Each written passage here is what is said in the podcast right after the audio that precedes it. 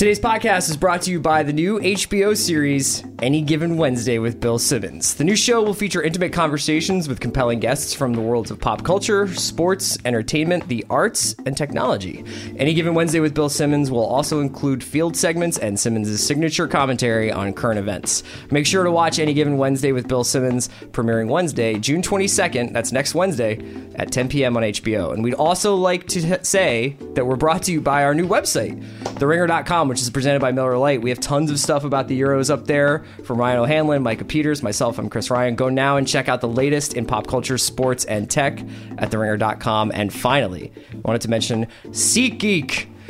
Uh, SeatGeek is our presenting sponsor and the only fan friendly app for buying and selling sports and music tickets. Other sites, they've gone back to the same old tactic of showing you a lower price and then charging you huge fees at checkout. But at SeatGeek, the price you see is always the price you pay. With SeatGeek, there's no guesswork. You'll know exactly how much you're paying, where you're sitting, and whether or not you're getting a good deal, all right from your phone. So drop your old site and experience buying and selling tickets the way it should be. To start using SeatGeek, download the free SeatGeek app or go to SeatGeek.com.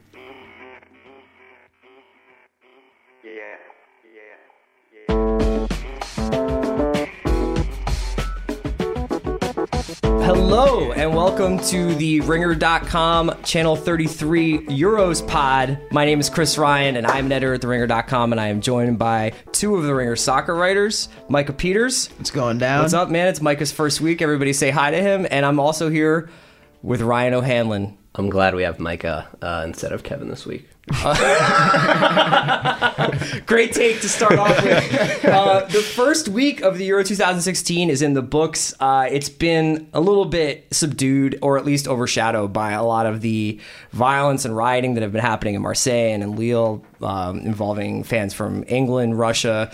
Uh, some reported from France. Um, there's lots of great stuff out there for you guys to read about that. Claire McNear put up a really concise clear kind of take on what's been going on in the streets of France on the ringer.com yesterday. You can also check out, I would highly recommend The Guardian has been doing incredible work with people on the ground and with a variety of different angles. It sucks. It is, it is definitely like a product of the sort of the atmosphere in Europe right now. It's a very tense time. Uh, and it's terrible that it's kind of bleeding into this tournament and it's affecting it's affecting everybody's lives over there. But we're here to talk about the football. So uh, I want to start off with a, a couple questions for you guys. Let's talk first about standout players. All right. Um, mm. Only been one week, not a lot of sample size yet, but I think we've already got some heroes. So I want to start with Micah. Micah, who is your standout player? Dimitri so Payet. I didn't even let you finish the sentence because it's that good. Um, I think that well, I wrote something about Dimitri Payet. This is the creative midfielder for France, in exactly. case anybody's missed it. Yeah, and I started it basically writing the first paragraph in all caps and had to backspace it like seven times. because It was mostly exclamation points and expletives. But through two games, he's created 14 chances, eight of those coming in the first game against Romania. Uh, during which, well, at the death, actually, slammed a shot from I don't know, like twenty yards. Goal of the tournament, right? Straight into the up. Yes, that goal Modric. Modric's Gareth McAuley header. I don't know why it's so funny. It is. um. Yeah, and then did it again. Uh. It, when they were playing Albania, when the match was getting like really tight down the end. Uh, Griezmann uh, put in the go ahead goal, sneaking around, being five foot nine and winning headers in the box. But then uh, Payet stuck one in the right corner to seal it. And arguably, the best thing about it was the goal celebration because. Yeah. Tears. I mean, like, well, no, the first the first goal against Romania. Oh, that was, was tears. tears. Yeah, yeah, and you know, like he'd been just, I guess, what was it, almost ten years? Well, almost eleven years prior. He was an amateur in knots folding sweaters. Yeah. I mean, working in a retail store. So let's talk a little bit about Payet because he is a guy who was instrumental for West Ham in Premier League this mm-hmm. year, uh, Premier League play this year, but is sort of a late bloomer, right? Yes. And and, and is one of those. I mean, do you, Ryan, do you have any insight as to why Payet hasn't caught on in as like a what what what's with the late in life or late in playing life explosion for him? I don't know because I don't know. France does not seem to me like a place where they can't identify young players at a or good players at a young age. In other words, it's not the United States Right. or, or England. um, I, if I had to give a theory, I don't. He's sort of like a little chunky and not super athletic, so maybe that you know turn teams off. I guess it also there's there's it, that position goes in and out of style. The pure number ten, not can't lead the line, but can't really play in the center of the park and deal with the amount of physicality that usually happens there. I mean, I think sometimes those guys, it's like the Ozil position gets cycled in and out of fashion. I mean, that's just a guess though. Sometimes just, things just happen. Yeah, that's very true. But I mean, like, I think it was uh, Bill, Bill Barnwell, like, had this tweet, I think, uh, before the first game, where he was like, How did every major club in England miss on Riyad Mahrez, Dimitri Payet, and uh, N'Golo Kante? Yeah. Which is just mind blowing when you think about it. 'Cause Yeah, they're- it's it's it is it is weird. I mean, this is Yeah. the kind of thing that that Arsenal used to be experts at finding French talent that Yeah. were bargains and turning Yeah. them into. And this is how Thierry Henry. so happened. maybe I'm completely wrong because those guys are all French or have were grew up in France. Yeah. Yeah. So maybe yeah. uh, Ryan, who's your standout player of the tournament so Uh, it's the Polish Brian McBride, Arkadiusz Arkadiusz Milik. So that's Um, your new nickname. yeah. Uh, it's not actually him, but he missed a header from how many yards away today against Germany? Like negative one. And was then like in like the goal. bent in the goal spine bent to like a 90 degree angle Yeah. and just had a really rough day. And I feel Sometimes it's the misses that make you realize how hard soccer is. Yeah. Because I, I will try and say this to like friends of mine who are casual fans, or if my like wife comes in and she's just like, "What? Why are you freaking out?" And I'm like, "Do you understand the timing that it would take to do a volley? Like that's insane that somebody Yeah. could do a volley." yeah. And I mean, at the And s- even the misses too. you know? yeah, There was like that. Well, the really bad one was Blaszczykowski hit him just outside of the six yard box, and he swung like he swung on a half volley and whiffed it. Like, yeah. Long day at the office. I. I feel kind of. I just wanted to mention him because I kind of, I kind of feel bad for him. He's at least getting in those positions, right? Which there's some skill to that, Sure. maybe. But the re- real player of the tournament for me so far is Gareth Bale. Um, Another person you wrote about this week. yeah, um, and weirdly, he's scored two ridiculous free kicks, um, both of which commentators sort of um, call out the goalies for not being ready for these free kicks, but the ball sort of moves like a paper bag flying in the air, but it's like as heavy as a Yeah. brick. So like trying to get in the way of that is just sort of impossible. And I think like as an individual, he's had the most impact on his team because those two free kicks were sort of outside of both those games. Wales was dominated by England. I think Slovakia probably outplayed them, had more chances. And without those two goals, Wales is probably eliminated already, I would say. Um, maybe not. But, you know, he's not doing the stuff we see him do with Real Madrid where he's getting on the ball and running at the defense. He's more just running around like a humongous chicken with his head cut off and just Right. trying to make shit happen. And at the end of the game, I forget who played the ball, but it was like a 60 yard ball, and Bale isn't even on the screen, and he just comes in out of nowhere, jumps and wins a header, and almost ties the game right at the end. And Yeah, sort of- Bale's role on Wales is interesting because we think of the the freelance role that some of the top players and club teams have. So it's like, oh, you can drift inside if you want, you mm-hmm. can do this. But those are the luxury guys. Yeah. Bale also is tracking back primarily like one of the primary playmakers Yep. is also probably the most defended like they they're keying on Mm-hmm. Bale so he's probably got at least one if not two guys following him around the field it's got to be exhausting but he's really actually I mean he's being ridiculous he had a great quote Ryan you pointed out to me that he plays for the shirt and the dragon so good. yeah, so I mean, he's really getting into the spirit of things. It's kind of nice. Um, my best player of the tournament so far is Toni Kroos's brother, who suggested today or the other day to the Daily Mail or in the Daily Mail it was reported that he said that if Juventus and Real Madrid want to do a swap for Paul Pogba and Toni Kroos, it'll be Pogba plus ninety some million euros. so he is valuing his brother in the two hundred million euro range. In all reality, though, uh, Kroos had an incredible game uh, in a 0-0 draw today, but he is just such a beautiful player to watch, and I love a midfielder who plays from from box to box who can do stuff in every part of the pitch and who can act as like a metronome and act as like a guy who like starts the play, turns play over, but also can crash in at the end of uh, at the end of goal uh, possible goal scoring opportunities. Yeah, you Micah mentioned it today that Kroos had played like 17 different roles I- across the yeah, course I of the said polling that game. for I said that Toni Kroos was a different player every five minutes. Yeah, it's pretty incredible to watch him. So let's talk about some of the teams. Uh, who, Micah, for you is the most disappointing team of the tournament? The most disappointing team in the tournament so far, I would have to say, is Belgium. Yes.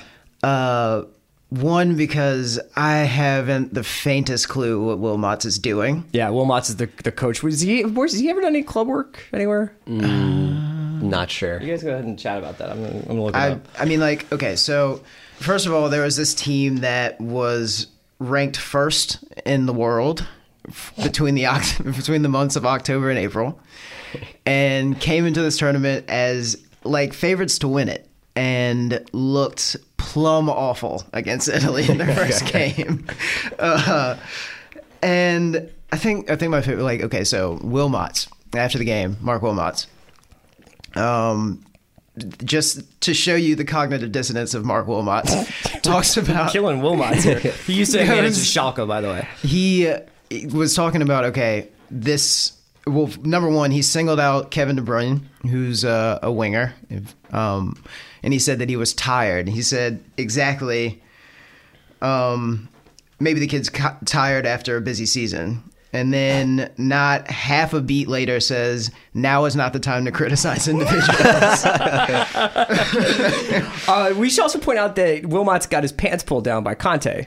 Very true. Yeah, that that he went up against the best manager in the tournament yeah, and got destroyed. whi- Which is is fine because there aren't really many good managers managing. That's not a national good teams. reason. but like you know, but you could conceivably maybe feel bad for him. But he's like not back down. He after the game, he was like adamant that this wasn't about tactics. Yeah. it was just about a mistake his defenders made. But then I think he also said again, it's like I don't want to blame my players, even though Yeah. he just directly did that. And then the next day, he said that. Italy didn't deserve as much credit as everyone was giving them because Conte can just play the three Juventus center backs together and his job is done, which is Crying ridiculous because. Conte, yeah, exactly. Conte was the one who made that threesome what it was, Right. And then two, Wilmots has the two center backs from Tottenham, which was the best defense in the Premier League this year, and he didn't play them together. but they're tired, Ryan. Here's the thing: is that I, uh, uh, it's worth mentioning here. We're going to talk about Italy in a second. I guess we can we can turn this over into our Italy conversation because I think pretty much all of us think that Italy is the best team Me so and Mike far. definitely think Italy is the best team we've seen so far. My favorite moment of this tournament might be uh, the vine of Conte losing his mind when Lukaku got set free on a through ball, and there's just a vine of Conte. I think his nose is bleeding, and he's screaming, "I will kill you! I will kill you!" at Yeah. Chiellini Yeah. and Bonucci and Yeah. Buffon. How's So- that for motivation? Yeah, eat your heart out, Bob Knight. um, okay, so we're going to talk about Italy in a second. Ryan, do you have a disappointing team you want to talk about? Uh, France is my disappointing team. Um, despite six points through two games, I, I I know it's it's all about getting the wins, but the way they've gotten them hasn't really been that convincing. I I sort of have an idea or a theory that it's not really a theory, but it's just something I'm about to say. Um, It's a theory. Sure. Uh, the fact that I agree that Payet has been the best player on France, but I feel like if that is the case, something is going wrong with France because he's phenomenal, but they the team is so good. They have a couple people that I think should be contributing more than him. I the first game was not great. Ukraine had a ton of chances. In the second game, uh, Didier Deschamps benched Pogba, Paul Pogba and, Antoine Griezmann Yeah. most likely the two best pre- players on France. Right. Um, not to be reductionist, benching your two best players is not usually a good strategy. Um, is it? they did win. It was you They theory. won two. I mean, like, well, okay, so I don't know. I mean, like the Griezmann thing, I like I kind of always expected him to be rotated out of the lineup because he'd been playing up until May 28th. But the Pogba thing, Well, the Pogba thing, he he so he subs Pogba on at halftime. Which one, if you're a soccer player and you get subbed out at halftime, there's like might as well a been- guy standing there and he gives you all the papers to like file to retire, and you have to make a decision on the spot. and two, it's like it was just a blatant admission that he should have started. That is Pogba, right? one of my yeah. one of my favorite Jose Mourinho moves is when he like subs a dude after 20 minutes. Like, have you ever seen him do that to like a defender? Where Did he's it? just like, nope. Wasn't there a game last season with Nemanja Matic where he subbed Matic in in the second half and then subbed him out? Sub for a sub. That's the I love a sub for a sub.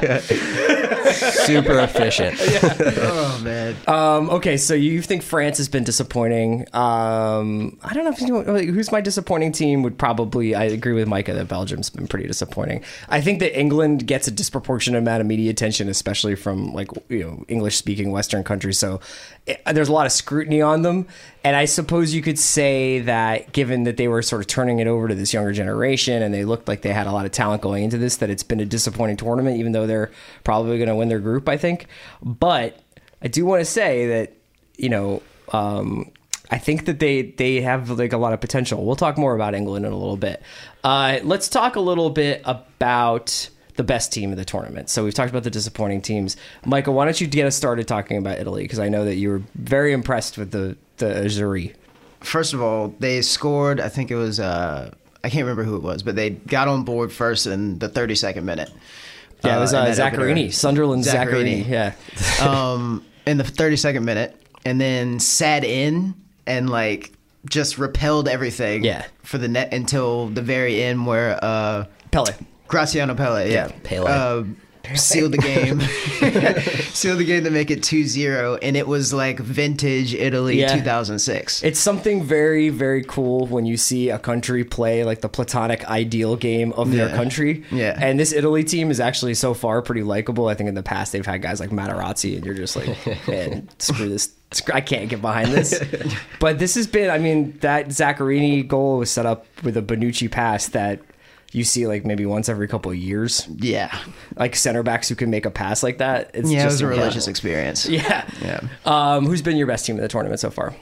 So far, I'd go with Spain. Um, I think if I had This to is a kind of controversial pick, but Yeah. it's not. It's I, to, it, I, it's There's a weird like dissonance with Spain. it's like I Spain think. is like we're not even. It's like this is like Duke. It's like we're not even talking about them until the Sweet Sixteen. exactly, and it's like the last time we saw them um, at a major competition, they were just like getting covered in gasoline by Louis Van Gaal Yeah. and Robin van Persie, um, and it's hard to get that out of your head. But like Spain has won the last two European championships, and they won the World Cup in between, and Spanish teams pretty much win the Champions League every season. Yeah. Um, so the the Spain Czech Republic game was sort of like Spain in a nutshell in the sense that they dominated possession. They Possession, had possession, a possession. thousand chances and they didn't score until the last five ten minutes. Yeah. And it's Gerard Piqué, their center back, heading the ball in, which is like an, such an anti-Spain way to score. Off of a beautiful cross from Iniesta. Um, Yeah, Yeah. exactly. Iniesta, who played out of his mind, and Yeah. you know, I sort of we've talked a little bit last time about the new generation of Spanish players, and he's not one of those, and he's proven why he's still on the team with that game. But How old is Iniesta? 30. Is he younger? How much younger than Xavi is he? He, his hairline is much older than Xavi's. That's all I can tell you. 32. Thirty-two. Okay. But it's it's sort of like there's when you watch Spain, it's sort of like uh, if this team was just a little more forward thinking, it's like wouldn't they just score six goals a game and win every game? But I think part of it is that's a reasonable thing to say, but also the possession they play as a defensive tactic. Czech Republic had one chance basically at the end of the game, and when Spain is passing the ball around, um, the other team can't do anything. It's with it. important to know. I mean, you guys have actually played the game at, at various levels. Uh, that tournament soccer is, is is a different beast than club soccer, and that these guys have plans that are stretched out over the for the entire month here, and that in a lot of ways, like you're really trying to get through this group stage with no injuries, nobody getting too taxed, playing good soccer. You want to be playing your best football at the end of the tournament, right? You want to be peaking. I mean, we've seen before, and this leads us to us ne- to our next question about what team do you think might betray early promise? Because we've seen before where teams come out of the gates really, really fast, and they like they're playing their best football, and you're like, oh my god, like that can't believe how good Italy looks. I mean, like we've talking Yeah. about Italy, but a team. What do you see, Micah, as a team that might betray their early promise? I actually think that Italy will betray their Oh, And this is not necessarily because of anything that Italy's done wrong per se. This is just my own personal mistrust of the future. so explain that. What do you Yeah. mean by that? I just feel like the other shoe has to drop at some point. Right. There's- because coming into the tournament, uh, there was a lot of criticism about the team that Conte had picked and how it was going to be unimaginative and very boring and stagnant and everything else.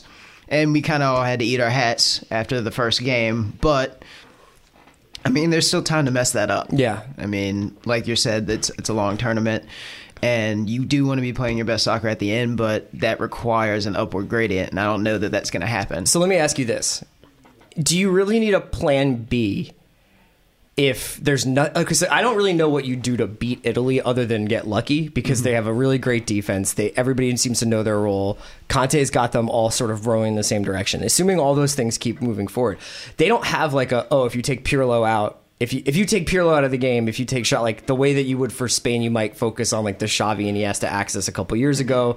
Maybe if you were playing Germany now, you would put a guy and you would just be like X out Kroos and like their whole offense fall. For for Italy, I don't really know. Like, isn't maybe he's figured out something here where it's like this is this is tournament winning football. I've got them playing. They they are a, a massive defense that like grabs goals at inopportune opportune times. Yeah, I think it's just like you know I envy that confidence because I mean yeah that like I, that for the foreseeable future I can't really see Italy not winning the tournament after you know watching them play. Right. But at the same time, All other tournaments suggest that this is All- not sustainable, right? Like, Exactly. yeah. well, it's like the, my. I agree with Italy as the team that's sort of going to fall off, just just because, you know, we talked about how terrible Belgium was, but they still had a decent amount of chances. Lukaku had a breakaway that he probably scores more times than he doesn't, and you know, I think this. It's super impressive that Italy has this very rigid and like well drilled team wide philosophy to have that in a national team is very impressive. But I feel like it's the strategy is sort of like like they scored on a long ball from Bonucci and then they scored because Belgium was counter attacking was mm-hmm. attacking so mm-hmm. much at the end. Mm-hmm. So it's like I feel like that strategy sort of leaves you open to getting upset a lot because like what what's going to happen with Italy when they go behind a goal? Like how do they they are they going to play the same defensive packed in style that counters? Bonucci unzips his own flesh and Balotelli comes out. and then hits a 35 yard Yeah. scorcher. Yeah, and then and then gives double birds to everybody in the stadium. yeah, and walks out. and walks out and Daft Punk starts playing. yeah, that's what happens. Did you read I'm sold. Conte's I'm sold. manifesto? I'm sold. Um, all right, well, it's duly noted. I guess like, I would say that uh, Hungary is a team, I don't imagine has the talent to really go that far in the tournament, despite going, you know, they have three points after one game. Um, let's see what else we can talk about here. I want to see about teams that you feel like are having early problems, early adversity that will and that, you feel like they still have the capacity to overcome that adversity to, to get better over the course of the tournament. Uh, if you don't mind, I'm going to jump in first and answer my own question here because I really want to get Go this. I want to get Go for it. the tactics heads here. I feel like Roy Hodgson should go four one five and start all his strikers. Discuss. We go Oh back four Dier, and then go Rashford, Sturridge, Vardy, Rooney, Kane front line. I wholly support this batshit insane idea because earlier in the in the game against Wales, um, they were down 1-0 and I mean there was no reason to believe that after half that Roy Hodgson would be able to fix the glaring tactical errors that he had in 15 minutes, Yeah. but did it by literally subbing on every striker that he had in the Staples. He also threw away like five million pounds for Harry Kane. He probably Yeah. had like all tied up in incentives to like for sponsorships to be Yeah. the king of England, and now it's just like nah, dog. We, sh- we should make it clear that this is the same tactical strategy you used in FIFA 2014 Yes. to win the Champions League with uh, FC Basel. with Huddersfield.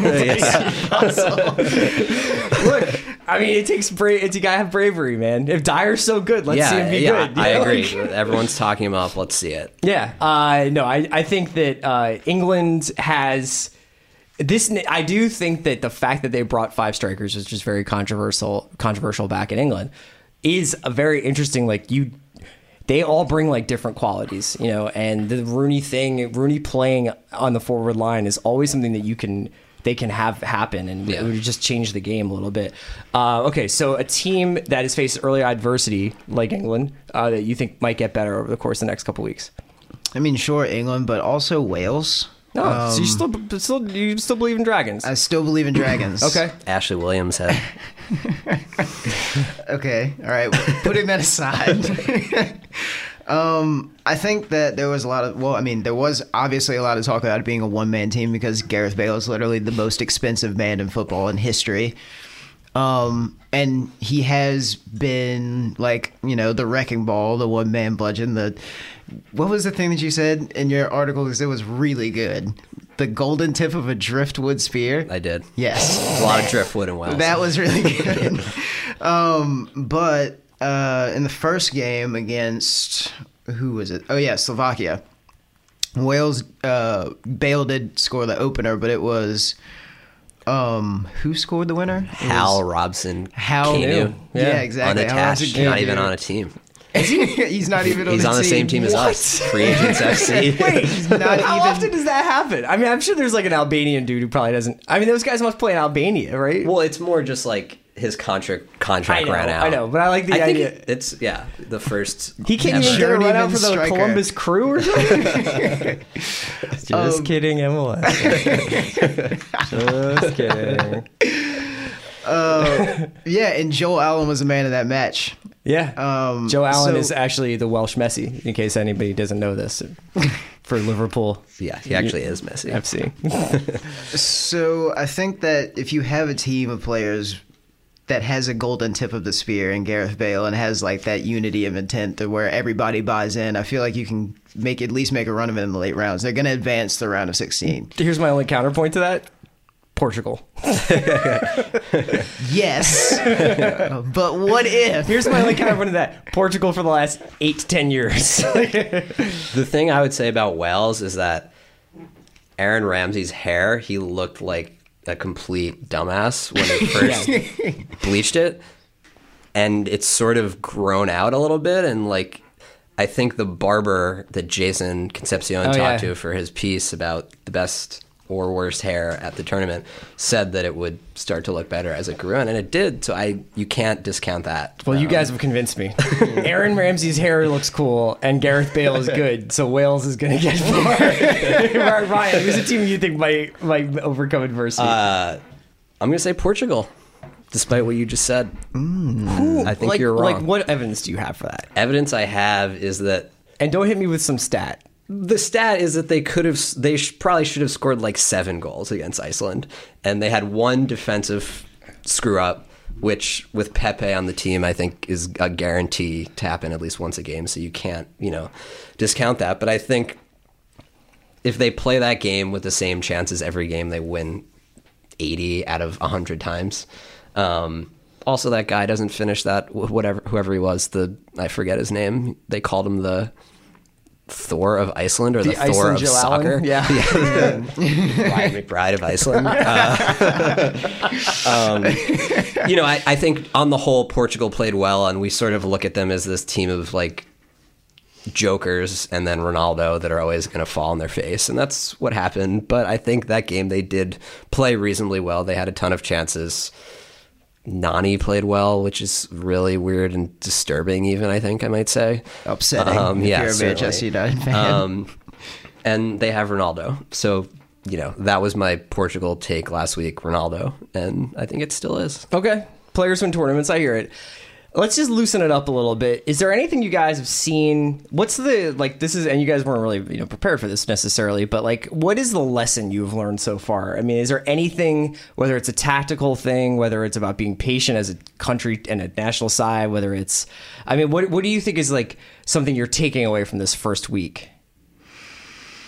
Hmm, I think that we were maybe talking about this the other day. When you have those teams that are like one superstar teams Mm-hmm. are getting kind of shown up by these, Sweden, yeah, these Portugal. smaller teams Right. that are that like like I was saying before about unity of intent just have all bought in and like are Yeah, I mean that Republic of Ireland team beat or was beating Sweden until the end of the game, Yeah, and like- they they were definitely like that was an example of the Yeah. best player by 15 miles was on Sweden. Yeah, but like- Ireland just had their shit together. Northern Ireland could still top their group. Yeah, yeah. which is nuts. Should we give some respect to Northern Ireland after last week? We said that they were. the four of us would beat them with no one else in the field. you said that. I did say that. Yeah, so, So- I and I. I still Michael believe it. even I here. s- Don't yeah, still don't involve me. I had nothing to do with that. I Michael still wants believe to it. be able to go to go to Belfast one day. I think it means that Micah and I could beat Ukraine by ourselves. Really? Two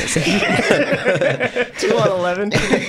okay, so yeah, that that that this unity of intent, that this this collective spirit can can beat back individual performance. yeah. Yeah. Okay. Yeah. What about you?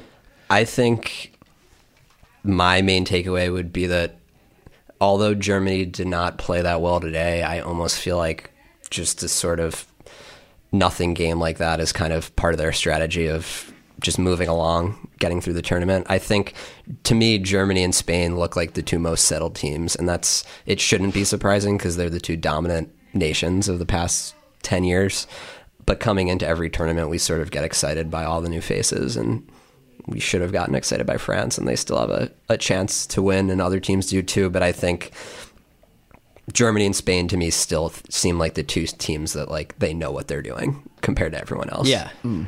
I think that that's right. I think that we'll. This has been. I think sometimes there, like there's more. There are tournaments where you see teams come out of uh, um, out of the traps and just have like really really strong opening mm-hmm. matches. But for the most part, this first week is rep- like almost replicated what's usually like the second round of games where it's like much more cagey, mm-hmm. much more. I think everybody knows that as long as you don't have a disastrous first two games, you have a very high likelihood of going through. Yeah. And so I think that's why you've seen it get so be so conservative. It's in that second and third game that hopefully things will open up. People will take more chances. Roy Hodgson will fulfill his destiny and play five strikers. uh, we'll be back next week, probably next Wednesday, to talk more about the Euros. Until then, for Ryan O'Hanlon and Micah Peters, I'm Chris Ryan. Thanks for listening.